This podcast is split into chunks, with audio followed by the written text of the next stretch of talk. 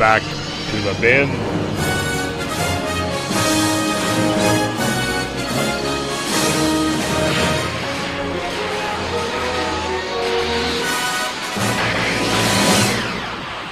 Hello, everybody, and welcome to Back to the Bins. I'm Paul Spataro, and that is not Scott Gardner, that is not Dave Pasquarella, and it is certainly not Doctor Bill Robinson. It is Professor Allen. How you doing, Professor? Oh, glad to be back on the show. Always a pleasure. Yeah, you know, I, I do sense that you are trying to keep me away.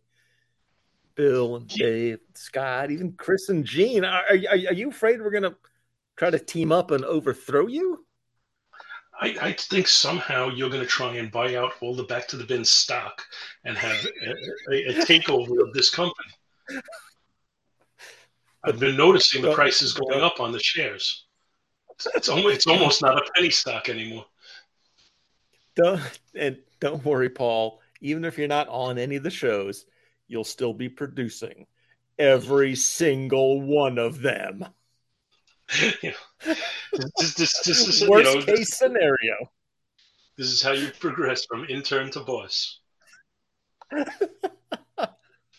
No, seriously, I, I uh, obviously in, in, enjoy the shows. I'm a fan of yours. I want you to keep podcasting, really, as long as possible. As long as you stay in the game, it keeps me from being the oldest podcaster I know. I know. That's why I'm happy when when when uh, Kirk Granfield appears on uh, Third Degree Burn, because he's older than me. There you There's go. Precious, there are precious Perfect. few people older than me. So it's it's almost it's almost like, and I'm going to pull back the curtain for a moment. Professor Allen and I just mm-hmm. finished recording an episode of the Quarter Bin podcast, which may or may mm-hmm. not be simulcast on the Back to the Bins network, which. By network, I mean the one show. Um, but, uh, you know, we, we, we did a lot of our just general talk about what's going on and everything in that one. So uh, I, I'm going to jump right into the, the game here. The two of us are doing, yeah, I mean, one of the books came out in nineteen eighty-six, but these are really two old-timey type books. Yes, they are. Uh, they're, they're both licensed properties. And it's some, there's something to be said, and I think I, I want to just talk a little bit in general about licensed properties. Uh, and I think there's two types generally that you see. There's there's the ones where they're taking either a science fiction story or a dramatic story of some sort, and they, they try to build on it and give you new stuff. And I do think those have a good chance of success, quite frankly. Things like Star Wars and Star Trek and You know, and, and obviously over the years there is varying degrees of success and failure on both. Uh, and I, I would say, you know, the Star Star Trek ones, all you have to do is look to the Gold Key issues to see they're not all gems. Uh, you know, there's the occasional good one in there, but they're really, you know, on a whole, they're, they're pretty poorly thought out. Uh, whereas, yeah. you know, Star Star Wars. There have been some great runs and there have been some subpar runs. So, you know, they, those, like any other comic book property, I think, are dependent on the creative team and how much they're allowed to spread their wings and, and what they do with it. We're looking at a different type of licensed property than that today. We're looking at two comedy things. Uh, I have an old issue, and uh, full disclosure, it was an issue sent to me by Professor Allen of The Adventures in, in, in, of Jerry Lewis. I'm sorry? In in. In full disclosure, it was an issue sent to me by Tom Panneries. So this oh, is what go. we call the hashtag comic book circle of life. Okay, well, but mine got put into a bag with a board and into my collection. That's right, exactly. Uh, uh, and, and Professor Allen's going to look at an issue of The Honeymooners from nineteen eighty-six. Uh, and that one, you know, we'll talk a little bit about, because they give you an introduction on that as to where it's uh, from and all of that. Uh, but now, now, I find... Be- I'm sorry. Go ahead. Uh, before we get started on the issues, I do have a story about comic book licensing. Okay. And well, I wasn't going to go right into the issues just yet, yeah, but okay. okay. Well, you give us a story, and then I'll go to the point that I was going to make. just, just don't sue me. That's all I'm asking. Just don't sue me. But I heard... Uh, I heard uh, Uh, Chuck Dixon uh, tell the story. And at one point he had pitched, because remember, there was a heyday in the nineties and early two thousands of Batman crossing over with every licensed property uh, uh, possible. And um, Dixon had what he thought was the perfect pitch, which was Batman Dirty Harry. And which I believe was also a Warner Brothers property. So the license was no was no problem at the time. He'd done a pitch, maybe even part of a script. There were sketches that were done. It was moving up the chain on uh, both sides of, of the company, approval, approval, approval. And the last stage, the place that it was uh, that it was denied, was when it got to Clint Eastwood, who did not want his likeness drawn into a comic book, which is a real shame. But I can understand where, where he, yeah. he might be protective of his image to that point. Yeah. Uh, and we did do, a while back, we did a, uh, a Die Hard issue. And I don't know that it did Bruce Willis any favors, to be honest with you. Yeah. It wasn't a bad issue, if I remember right. I thought it was okay. But, you know, again, I, I don't know if it, it, it had – I don't know that it hurt him, but I, I don't know that yeah. it made him proud either. So yeah, yeah. I can so, understand so, so, where you might yeah, with that. Yeah, yeah, the point is there are many, many issues and difficulties in in licensing. It's just not as easy as we wish it would be sometimes.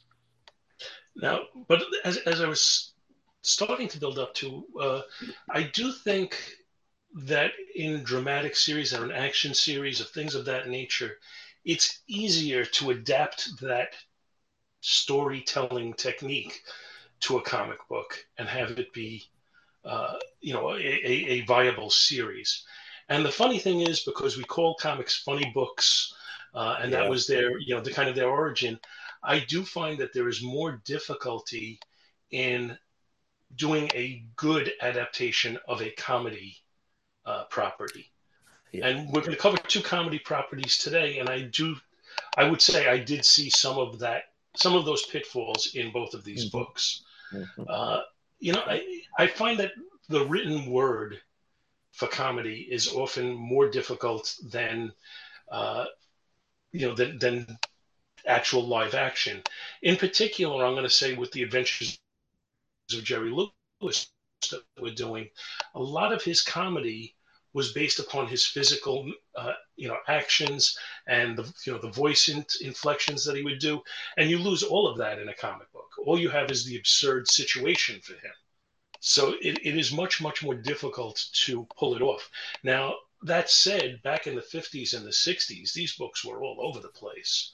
Oh, I mean, you know, you had Bob Bob Hope, you had Jerry Lewis, you had uh, I can't even think. Sergeant Bilko had a comic. You know, there, there were a whole bunch of different properties like this, uh, and Charlton had a ton of, you know, versions of different things, different T V shows and cartoon series and whatever that they would adapt for the comics.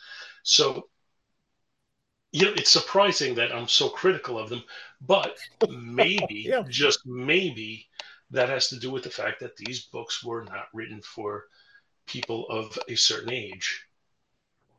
Yeah, and and also. Um... Yes, I, I certainly think that is true. Uh, I, I also think that it's okay to say that the media are different in different types of stories, different types of, of, of uh, presentations are going to work better as a movie, as prose, as comic book, as a miniseries, you know, whatever it is. There's there, not every story is going to be equally successful in every possible media adaptation, the format.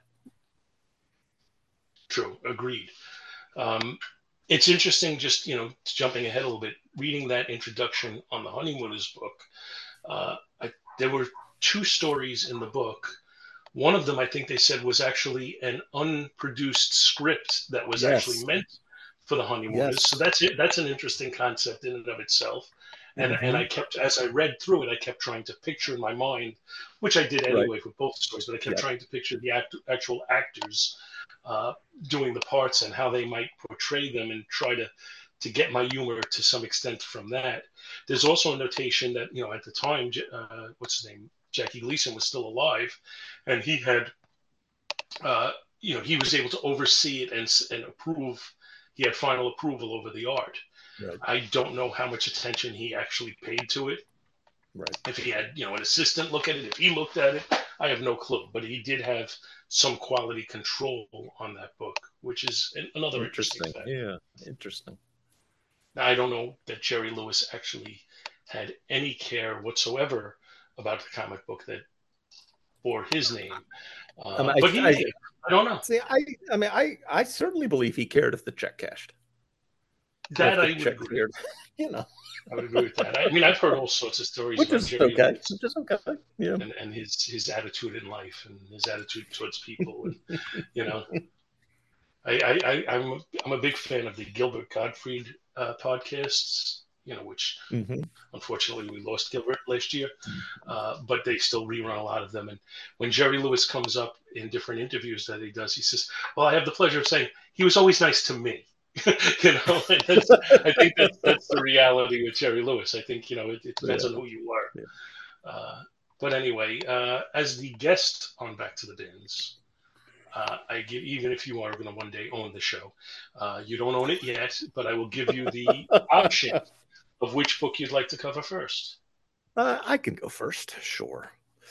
And uh, I think uh, I picked this one because after I sent you the Jerry Lewis, I, I, I think my comment was, well, here's another collection for you to start. I'm glad to hear that one made it into the actual actual uh, uh, long boxes. So I mission accomplished on my end.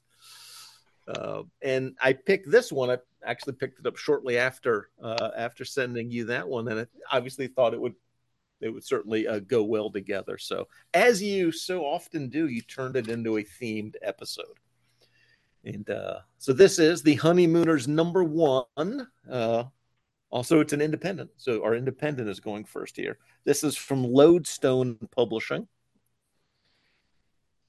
Cover dated October nineteen eighty-six. In I guess this this is the heart of the independent boom. I don't know where you were in comics in this era, Paul, or if you looked at the firsts and the eclipses and all of those, that that wave of comics. This was the point when I was too old to be interested in comic books, and it wasn't until I got older that I became interested again. Exactly. Well, this was my college years, so this this was perfect uh time for, you know, n- nothing but time to hang out at the at at, at the old comic shop, so no uh, adult responsibilities yet. So uh but though Lodestone and the Honeymooners was not one that I picked up uh, uh Uh, back then. I did see that this one, this run did nine issues total. Um, and then it moved, I think, to another publisher for another dozen or so. So uh, the cover features a photo of Jackie Gleason and Audrey uh, Meadows portraying Ralph and Alice Kramden in a pretty sweet, adorable way. And I guess the first question, Paul, is what do we think of photo covers? I'm not a fan of photo covers, to be yeah. totally honest. I, I, you know, it's a comic book. It's not a photo novel. Those yeah. have their place. Uh, I know, you know, Chris Honeywell was always a big fan of those. I have a, I have a couple of books of Marx Brothers and Abbott and Costello photo novel, photo movies, right. or whatever you want to call right. them. Uh, and and they are more interesting to me in nostalgia than they are in reality. yeah. Uh, at this point, because I enjoyed them when I was young and when, you know, we didn't have V C Rs and, and I couldn't just yeah. watch the movies whenever I wanted. Uh, you know, it was almost like the Viewmaster of books. Uh, you know, but, but for, for comic books, I want to see comic, I generally want to see comic yeah. Yeah. Uh, artists' renderings of these people. And it, it, it, it is going to make for an interesting discussion in five or ten minutes when we attempt to give grades to the art uh, on the cover, but spoilers, that's coming up soon. Uh, there are two stories in here. I'm going to briefly synopsize both of them, and then you can figure out a way to grade uh, the whole issue. And first up is The Home Game, scripted by comics veteran Robert Lorne Fleming with art by Vince Musakia. Norton bursts in on Alice, excited that he managed to get tickets to the final game of the World Series between the Dodgers and the Yankees. He has great seats there in Yankee Stadium. Unfortunately, the game is going to be played in Brooklyn, Ebbets Field. Uh, the following morning, Ralph begs Alice for some money to buy actual tickets to the actual game at the actual stadium, but to no avail. Fortunately, Ralph has a plan.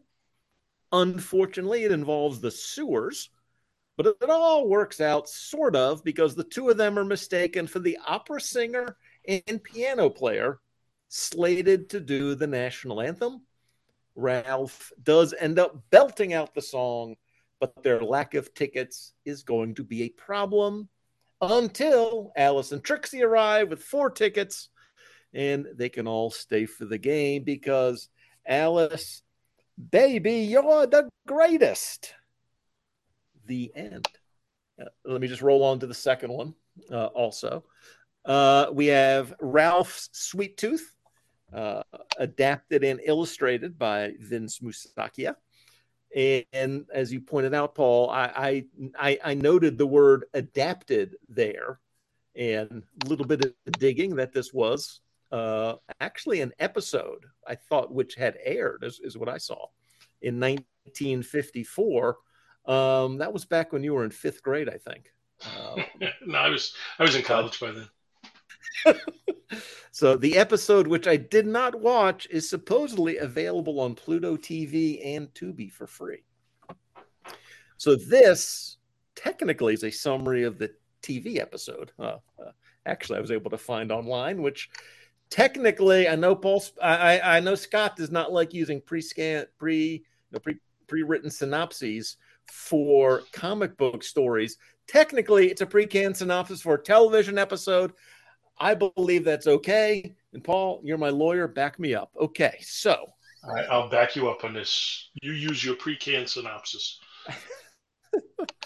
Ralph gets chosen for a commercial for a candy bar company that sponsors an opera show for T V. He has some problems learning his lines, but the biggest problem comes when he develops a toothache before the big night. When he bites into the candy bar during the live broadcast, he winds up writhing in pain all over the stage. The end, meaning the end of Ralph Kramden's T V career. It's a little bit of a sparse synopsis. uh,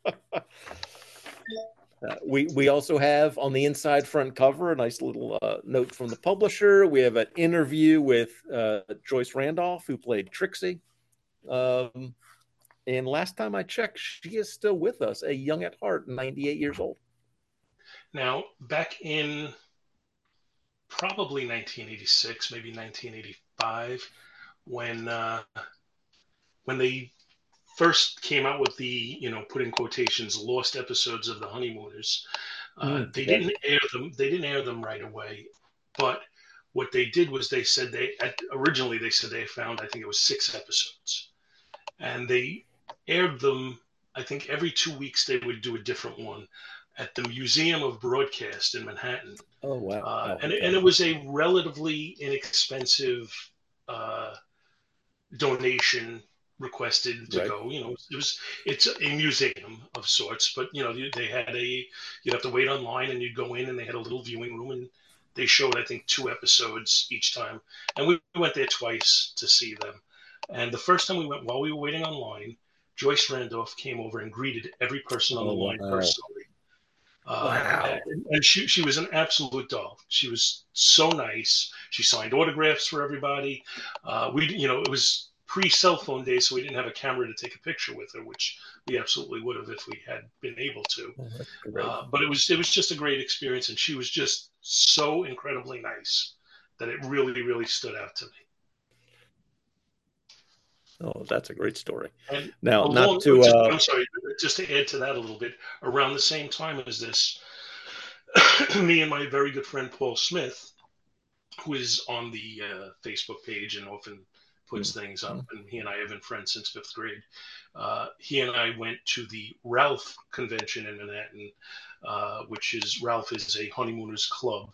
Uh, and we went and we oh, saw, we, we saw, you know, we, we went to the convention itself, which, you know, was all different sorts of things. But then they also had a, uh, a live adaptation of an episode. I could not tell you which one it was. Oh, that's great. But they had, they had uh, Art Carney's son playing Norton. They had Captain Lou Albano playing Ralph.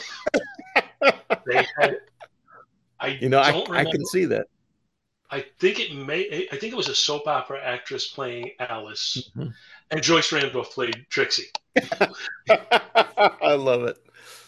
And they did an, oh, you know, an adaptation of, of uh, I don't know if it was a whole episode or a scene or whatever, right. but I do remember just oh, getting a big kick out of that. Absolutely. So that's that's now, at the, that's this, around the time this book came out. Both of those things. Now, my next statement is not a knock at your advanced years, but I think I may be just a hair too young to have watched this, even in you know in the in the reruns. But I am sure that I've watched every episode of the Flintstones multiple times, so I've kind of watched the Honeymooners. Mm-hmm. I'd say, I'd say, yeah, that's that's pretty much a, a good adaptation of it. But uh, I mean, there's only the thirty-nine original, you know, episodes, or right. you know, whatever you want to call them. And, uh, and wasn't it that the the lost episodes were on like the live Jackie Gleason show or something like that? There was some. One was uh, it was they were live broadcast, which is why they were feared lost. And they, well, they, you know, the Jackie Gleason show at the time would have different skits. Right. You know, he, he had different characters that he would play. There was the Lost Soul. There was Joe the bartender, uh, and there was you know the, the Honeymooners was also on there. And the skits would run varying lengths. I think the show itself was an hour. Uh, okay. So sometimes there'd be a ten-minute Honeymooners skit in there, and sometimes the, the hour would be dedicated to a Honeymooners show. And they were feared lost. They were, I think, on Kinescope.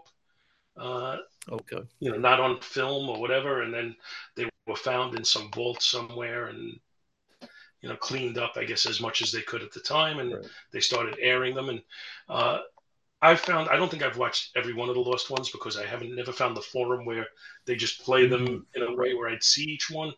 Uh, but they are varied in length and quality. Some of them are very, very funny, and they're worthy of being put, put with the original thirty-nine that everybody loves. And some of them you might as well never see. Yeah. Uh, again, you know, some of them, they were, sounds like they were intended to be, you know, maybe a ten-minute segment of a sixty-minute show. And so it's a little, not quite throwaway, but, you know, filling the time. And then my understanding is I think there were a couple of these shorter episodes that they did that they eventually resurrected and made them, you know, full episodes of the oh, regular show. Right. So, you know, there's some repetition that goes on. So were, were, were you able to visualize that second story as a, Mostly, as, as a yeah. potential episode? Yeah. Mostly. Yeah. I, you know, I, I don't think it would be one of the better episodes. It's my feeling. And and there's a lot that's a lot Funny. that's just lost on you know presentation. First of all, yeah. you know the Honeymooners was famous for, uh, you know, Jackie Gleason not wanting to rehearse, and they'd have a stand-in for him in the rehearsals because he didn't want to do it. Uh, so because of that, he wanted to be fresh and whatever, or, you know, or he was just lazy, yeah. he didn't want to rehearse, whatever it was. But anyway, when, when they actually did the episodes, they didn't, when they made a mistake, they didn't go back and say, okay, let's do that over. They would right. just, you know, it was, it was just keep going. So, you, you know, you could see when you watch it, some of them are very, very obvious where they made a mistake and they decide to, to throw a little improvisation line in there or whatever and change it. Uh, and you lose all of that with this. Right. Uh, and, and you're also losing, you know, again, you know, much like I started to say with Jerry Lewis, and we'll get to that in a few minutes. But much like that, you know, a lot of Art Carney and Jackie Gleason's comedy was physical. You know, the way they presented it, the way, you know, they would physically move, especially Art Carney, the way he would move. Actually, that's not fair. Both of them, the way they would move, really. Uh, and, I, and just I the way they thinking would also in terms that's yeah, that's what I was thinking. A lot of it is the intonation, especially um, you know, Jackie Gleason getting loud and rambunctious and boisterous and excited and angry. And it seems like, obviously, you know, you, you, you do your best to portray that in a still drawing, but it's not the same as an actor's, you know, comic actor's performance. It, yeah, it just and, and there's, there's no way of capturing that. Yeah. So yeah. so you're going to lose that whenever you're going to have somebody who, who their comedy is based upon the way that they act and the way that they, you know, in their inflections and all. Uh, I got to say, I, I had a real tough time picturing uh, Norton in the pair of flowered shorts that they have in this one. I, I, I really have a tough time picturing that, especially since the show was in black and white. It it, it doesn't have the same okay. feeling to me. I do like the artwork in this book, though. I think it's it's just comic enough yeah. to, to have an amusing quality to it. I uh, I think yeah, I, I I I do think that the mouths are exaggerated just enough, the eyes are exaggerated just enough, not to be cartoony in the negative sense, but to attempt to portray some of that humor and emotion as as as best as you can with a with the drawing. And and even with being cartoony, it never loses the feeling of who's who. So that that's there's right. something to be said for yep. that. That's good. Yep. Yep. So, you know, it to, to me it's it's I I I, hate, almost, I feel bad almost using these words, but I'm seeing this book as a noble failure. Like, it's a real, real good attempt at it, but I'm not sure how you could do it where you'd be successful. Yeah, it's almost a hopeless quality to it. Yeah, it's a, it's but, it, it's, a, it, it's a tough ask. See now, now, and there, and there's a difference here between the two, and we we can maybe talk about this when we get to Jerry mm-hmm. Lewis. But Jerry Lewis in the fifties and sixties, when his comic was coming out, would have appealed to people seven, eight, nine, ten years old, and that book would probably appeal to those people too. And we'll, again, we'll talk more about that later. Right, in the true. nineteen eighties, I don't know that the Honeymooners were appealing to that age crowd, so you weren't going to have that audience. So you're going to have an audience of people between the ages of sixteen and thirty probably reading this book in, in nineteen eighty-six, and I don't know that there's That's a way fair. of presenting yeah. it successfully. Right. I get that. I get that. And, you know, and, and, and, and weird as it sounds, because, you know, comic books began as comic strips, and you talked about the funny pages and, and all of that. It's actually kind of difficult, as, as we said, to do humor well in this format, even though to some extent that's how the format started.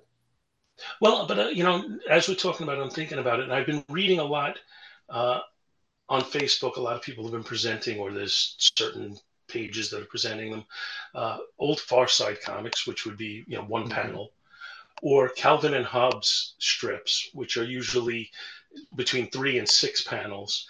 And I think in the short form, humor actually plays right. much, much better yeah. in that in that venue.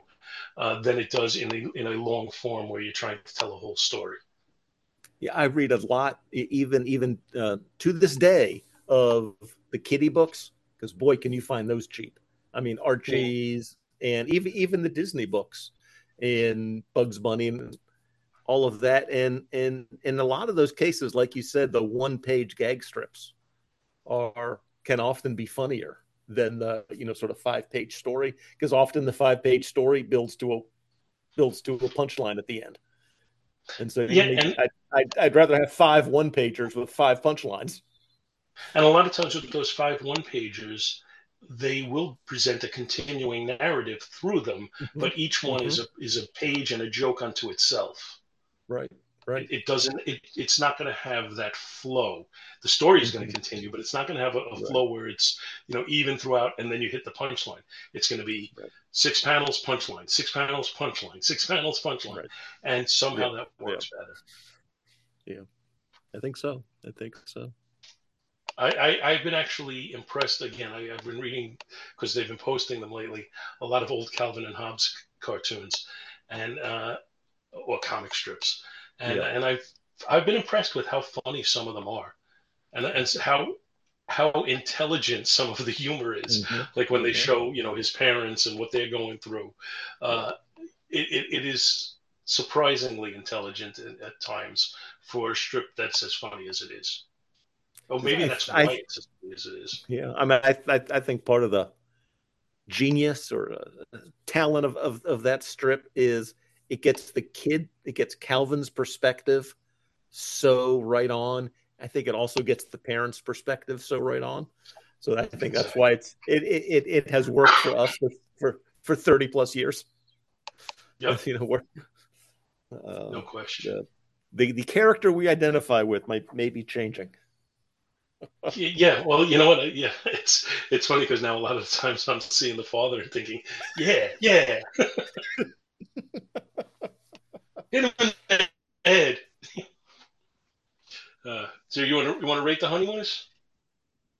Yeah. And I guess it's up to you. You could rate each story individually, or you could rate the book as a whole. Whatever you. I, I think I'll put them together. But yeah, I mean, I guess I mean the cover. I mean, it literally does get the job done. It does confirm that it's those honeymooners. You know, it's it's got the name Honeymooners, and then it's got the picture of them, just in case you were wondering uh, who exactly it is.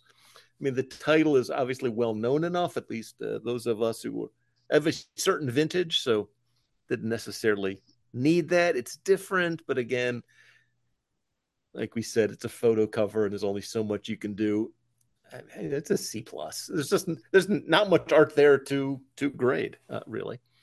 There's a little cityscape on the top third of the page and the Honeymooners logo, but um, uh, the interior art, like I said, you know, it is it is tricky to do uh, humorous art, uh, especially based on like normal human characters, as opposed to like Plastic Man or something like that. When you have to stay not realistic, but within a reasonable expectation of what realistic might be, uh, I think that's tricky. The likenesses are good. Uh, again, and there are the necessary exaggerations pretty well. I actually thought the art was was good enough. It was the same artist in both stories, so there's a consistency throughout the whole thing. I'll actually give the interior art a B. The story, I thought they were clever in terms of the setups of the story. Good balance between like a sitcom, silly premise, um, and close enough to believable actions. We didn't talk much about the first story. I kind of I thought that one was was uh, uh, pretty clever. Uh, I mean, you have to buy into the fact that a baseball fan wouldn't know if it was a home or away game. Okay, that's a premise that may be tricky to buy, but if you do, these guys are numbskulls. Uh, I thought the rest of it worked okay. Um, Again, I probably like that original story more than the T V adaptation, actually, for whatever that signifies. Again, probably B, B plus. So it's a it's a high B, uh, bordering on a on on a B plus overall. I thought it was I thought it was actually even a little better than I expected. Maybe the lack of expectations helped. Um, I'm not sure. Uh, I, again, it made it made me smile throughout. Maybe not laugh out loud, but I smiled uh, throughout it, and that is sort of the definition of a humor comic doing its job. All right. That's fair. Uh,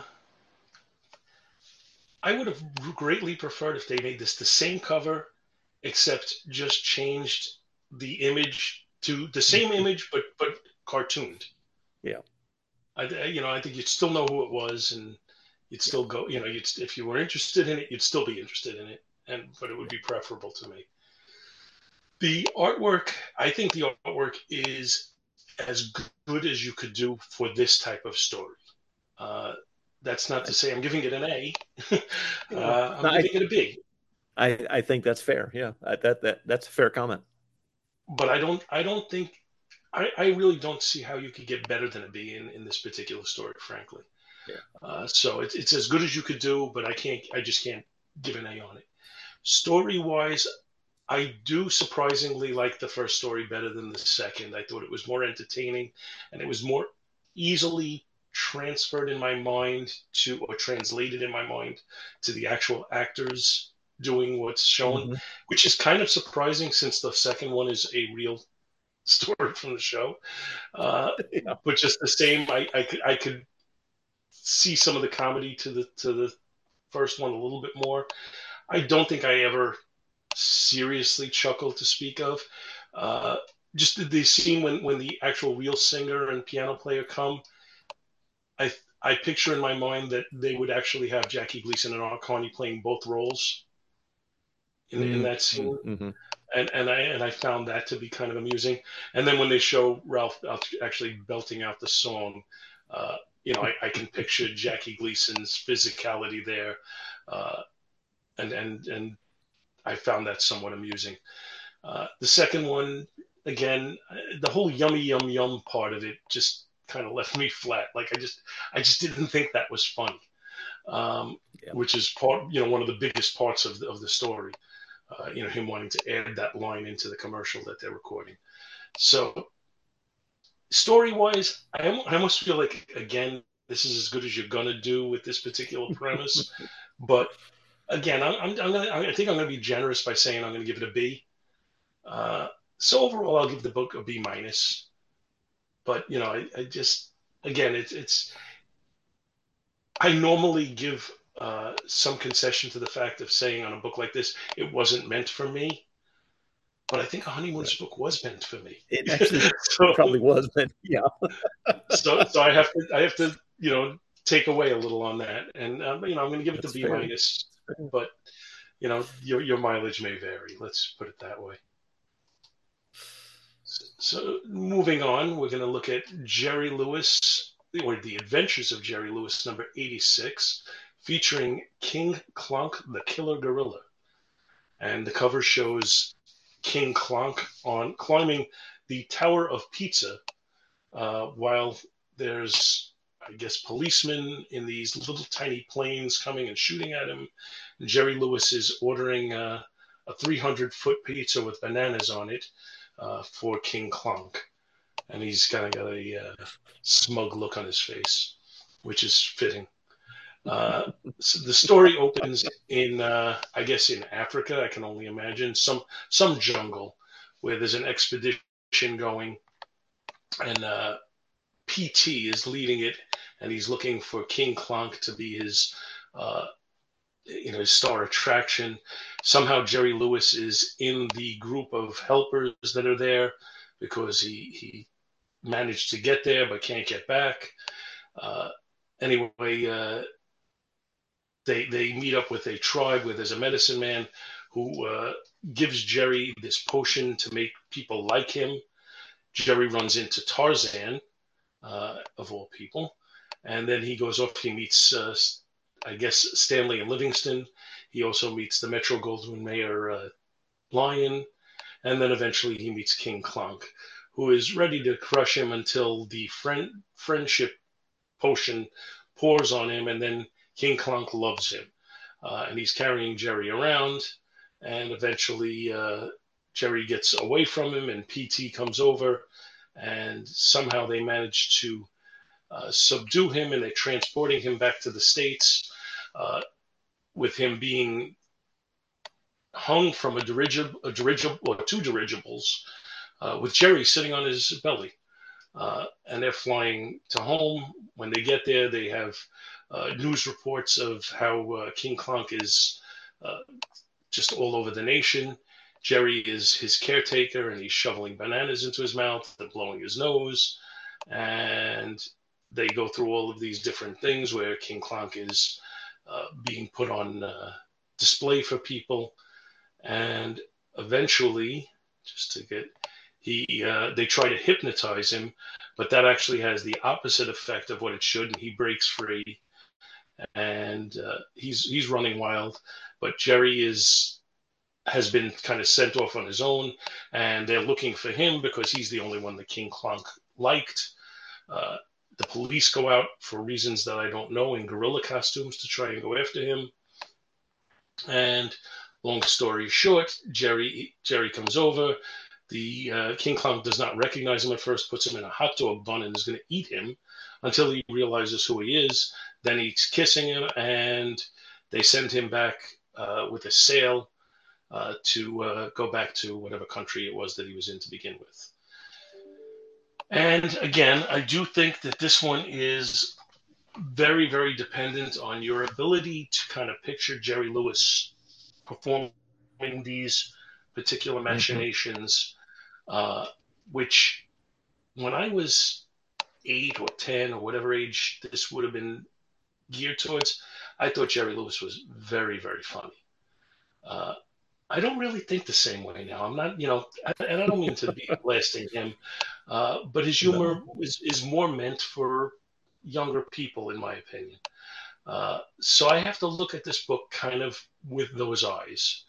And I think if you gave me this book, in you know, when it first came out, or within, say, five to six years of when it first came out, I probably would have sat and read it and enjoyed the heck out of it, and probably would have read it several times. So in that regard, I think it's a success. Giving it to a middle-aged, yeah, you know, to older man, I'm not so sure. I, know, I, I, uh, again, and I and, you know. Well, I was just going to mention that, you know, you gave me this and I said I bagged it and boarded it and put it in my collection. And I did so not because I think, oh, this is such a great story, but because it's kind of a collectible to me because of what it is. I don't have any Jerry Lewis yeah. co- comics, and I thought it was just kind of cool to have. So for that reason, I wasn't going to just pass it on. I decided I'm going to keep this one, and I appreciate it having been sent to me. What'd you think?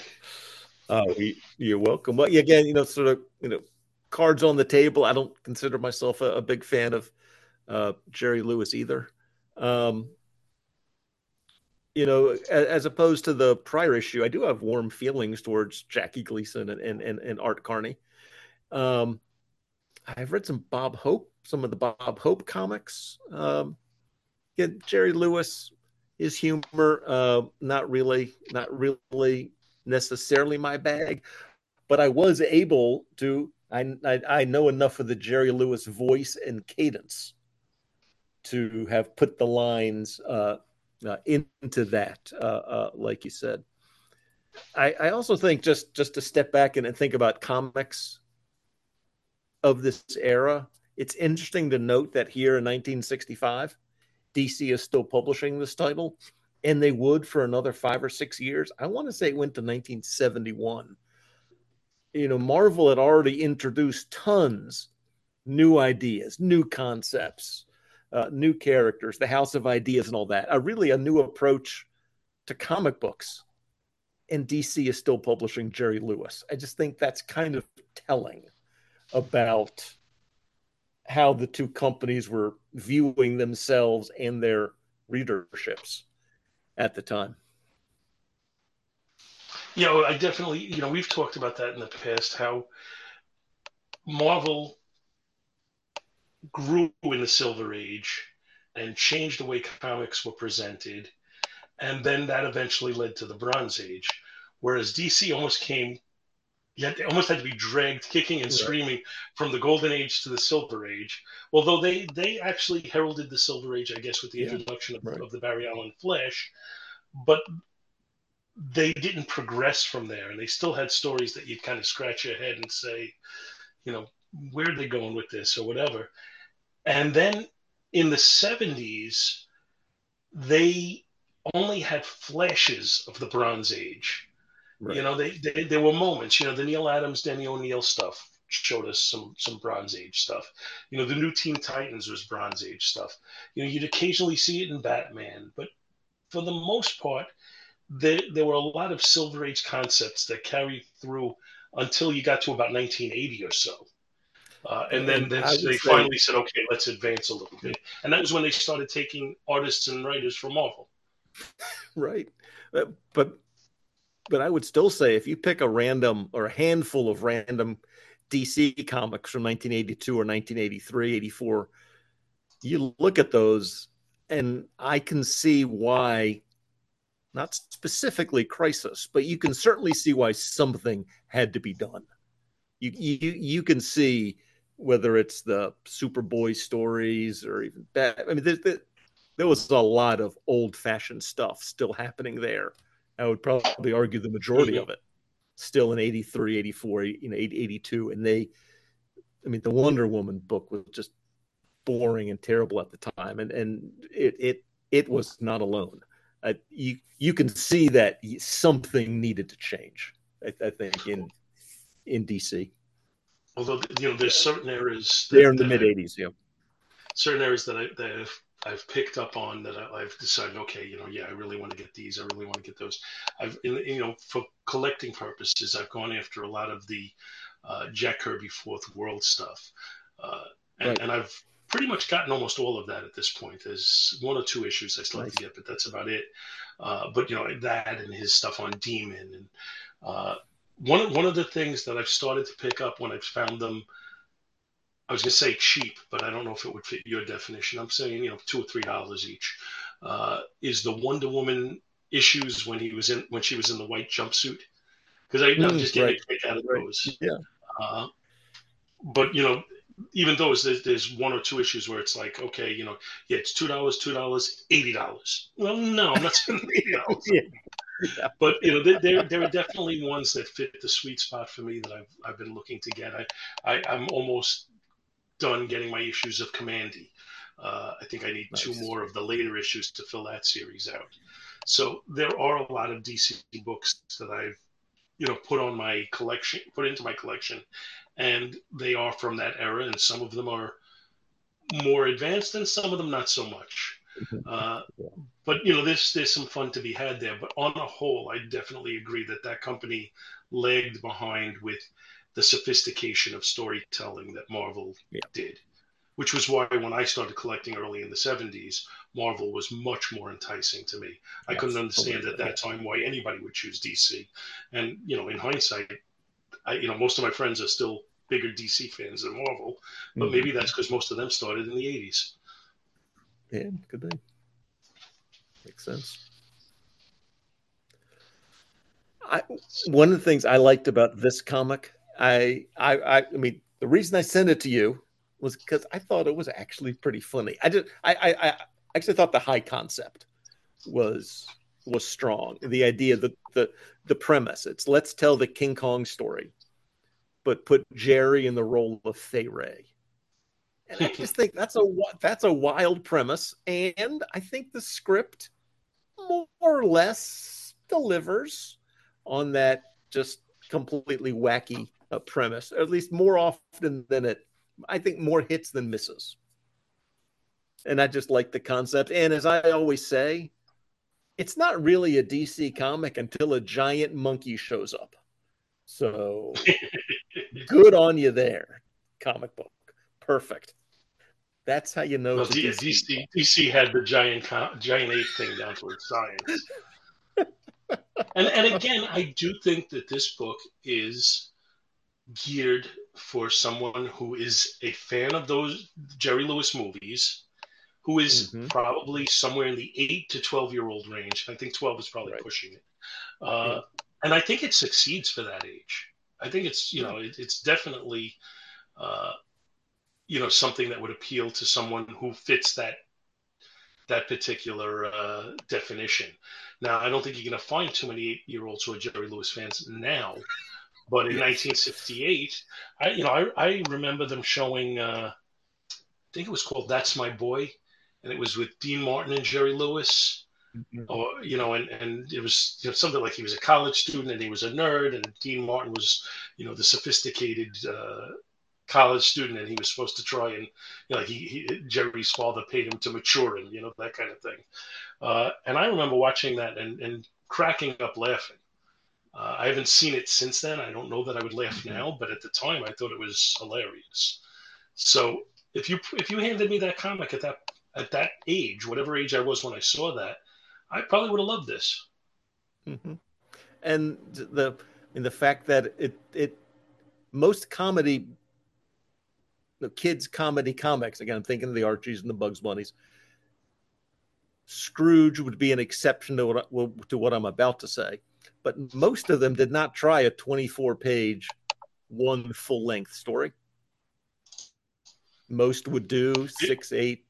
You know, you know, a, a a regular comic is four Archie stories.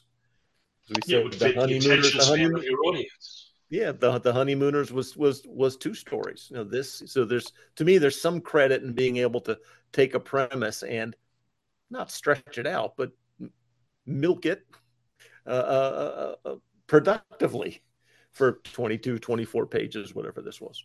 And, they, and again, I mean, you you have the King Kong movie as your template, so that helps. I, I, also, I also think, though, you have the tool that they used of breaking it into chapters to right. cater to that attention span of a younger reader. And almost, almost, I always, always create different stories, you know? And I, I, I don't always like, quote unquote, politics in my comics, but I did like um, making fun of politicians in my comics. There's one point where when King Clunk is here in the U S and being, uh, you know, getting his, his, getting his fame, there's a, there's a, a sign, so, or they're, they're chanting Clunk for Congress, Clunk for Congress. Uh, I'm not saying I would vote for him. I'm not saying I wouldn't. Okay. And then, and then they have, I guess it's supposed to be Khrushchev. I'm not sure. I promise you, my fellow countrymen, we will have an ape twice the, as big as by, as the Americans by nineteen seventy-six. Well, you got the dance craze to the space race a little bit, which yes. would still be up. You know, ne- neither neither country had landed oh, on yeah. the moon yet. Yeah, in, in there in the mid sixties, yeah. Well, this is sixty-eight. We didn't land on the moon until summer of sixty-nine. Okay, that's right. Right, so good. Mm-hmm, mm-hmm. So yeah, there, there's definitely some stuff. I was wondering actually as I was reading through, uh, you know, uh, I guess it was the. Uh, Was it Huntley Brinkley? It was Chet Huntley, right, I think. Yes. And I have yep. Chet fin- yep. Finkley here. Uh, I'm not sure if that's supposed to be maybe Dick Clark with the... Oh, actually, no, no, no. There's the fashion yeah. guy. I'm not sure who that is, what designer that's supposed to be making. Yeah, there's the one I couldn't... Yeah, I couldn't... Yeah, I, I, I couldn't make, make that one. Or or who that politician like the, is supposed to be. Right. But I like the dance craze. I thought that was fitting as well. Yeah, the well, they eight, did, have, they did have a dance called the Monkey mm-hmm. back in the sixties. Funny. So, you know, there there is some topical humor. Well, I'll give again. I, I you know I don't want to blast this one for not being meant for a an older gentleman or me. You know, I, I, I prefer to, to, to see it for the audience that it's intended. And I, I think for the audience it's intended, it's it's a big hit. I, I think it, it, it hits on all cylinders for that. I think the artwork does. I think the story does. I think it's got enough to keep a young kid interested, but it's not so sophisticated that they're going to be lost as to what's going on. There's certain jokes they're probably not going to get, you know, Stanley and Livingston things. Uh, although they'll probably get Tarzan. I don't know if they'd get the Metro Golden right. Ray or Ty, uh, Lion, you know, but but they're not so deep in the story that they're going to make you lose track of it anyway. Right. So I, I think there, it's, it's, again, for what it is, I think it works well. Agreed. I, I understand yeah, I'm I qualified, think that the... but I think I have to. But I think that the art, you know, it's good comparing it to the first one, to the Honeymooners. It's not quite as exaggerated, but there are elements of, of sort of cartoonishness, both in Jerry and then also in the the sort of the, the head of the ex- expedition. He's also exaggerated. He's almost like a like a Hollywood, you know, sort of Hollywood mogul, a Hollywood producer, sort of um, um, vibe with his uh, cigarette and the, the cigarette holder. But there's some exaggeration on him, uh, a little bit of exaggeration on King Clonk and Jerry, just enough to get to get the theme across. The guy who plays the leader, I'm trying to remember the name of the actor now. Uh, he was mm. the actor who played Mister Weatherby on the uh, the Archie. And I'm trying to. Actually, I think he did the voice. I don't think there was a live action version, but uh, I can't remember his name. And I did find it when we were doing the uh, the Prisoner. Uh, mm, there was an episode mm-hmm. where, where I, I, I had that actor as uh, my replacement for number two. Uh, mm-hmm. And I can't think of what his name is right now. Uh, but that's who, who I'm picturing in that role. And I think that's who, who I think they are channeling in their drawings. So I guess uh, unless you have anything more, we could rate this.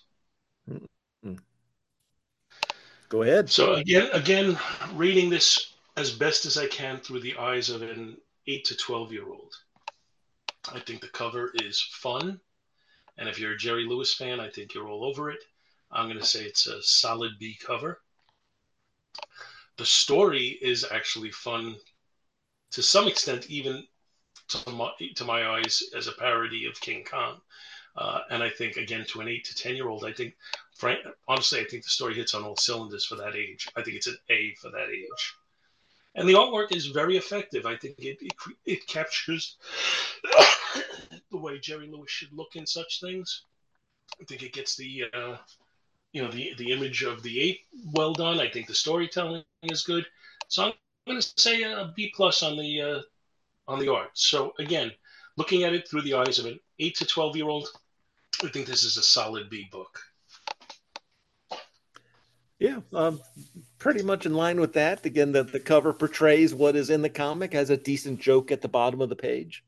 Um, so, yeah, B, B, B plus on the cover. Again, yeah, I thought the art was good. It was exaggerated just where it, it needed to be. Um, I use the comparison to, say, comic, you know, newspaper strips where you have some exaggeration. You know, Jerry's hair stands up straight when he's frightened, you know, that sort of thing.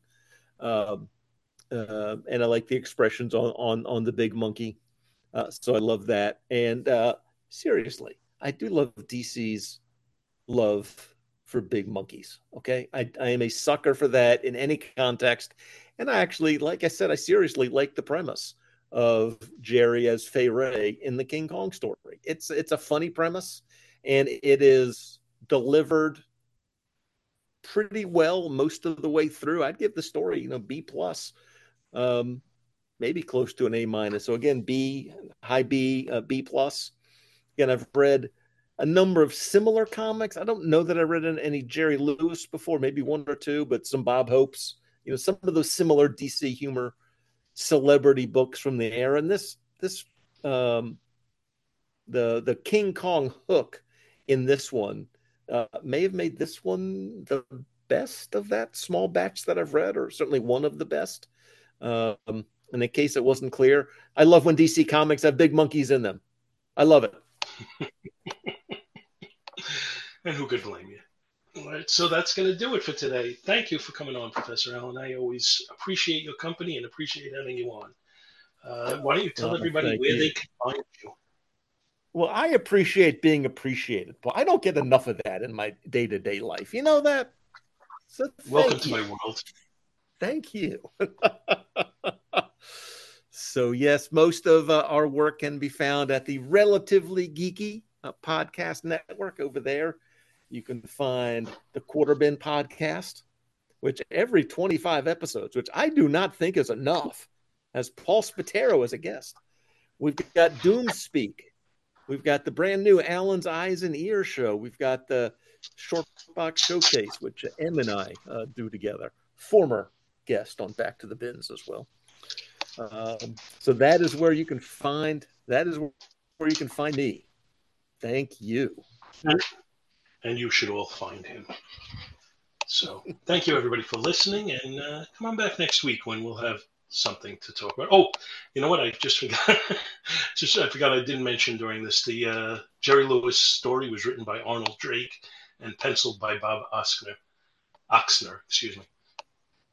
I just felt like I should say that, and I forgot to before, so I'll say it now, before, just before I say bye-bye. Thank you so much for listening to our show, and we hope you'll continue to join us each and every week for more good old-fashioned comic book back issue awesomeness. You can contact Back to the Bins to leave feedback, comments, questions, suggestions, and criticisms via email at bins at two true freaks dot com. or by joining the Back to the Bins group on Facebook. Back to the Bins is a proud affiliate of the Two True Freaks Internet Radio Network, which you may find at w w w dot two true freaks dot com. Two True Freaks is a registered trademark of DiManzo Corps of Milan, Italy. All rights reserved. Please take a moment to stop by the two true freaks dot com site and check out their many other fine podcasts, won't you? Thanks, and we'll see you next week.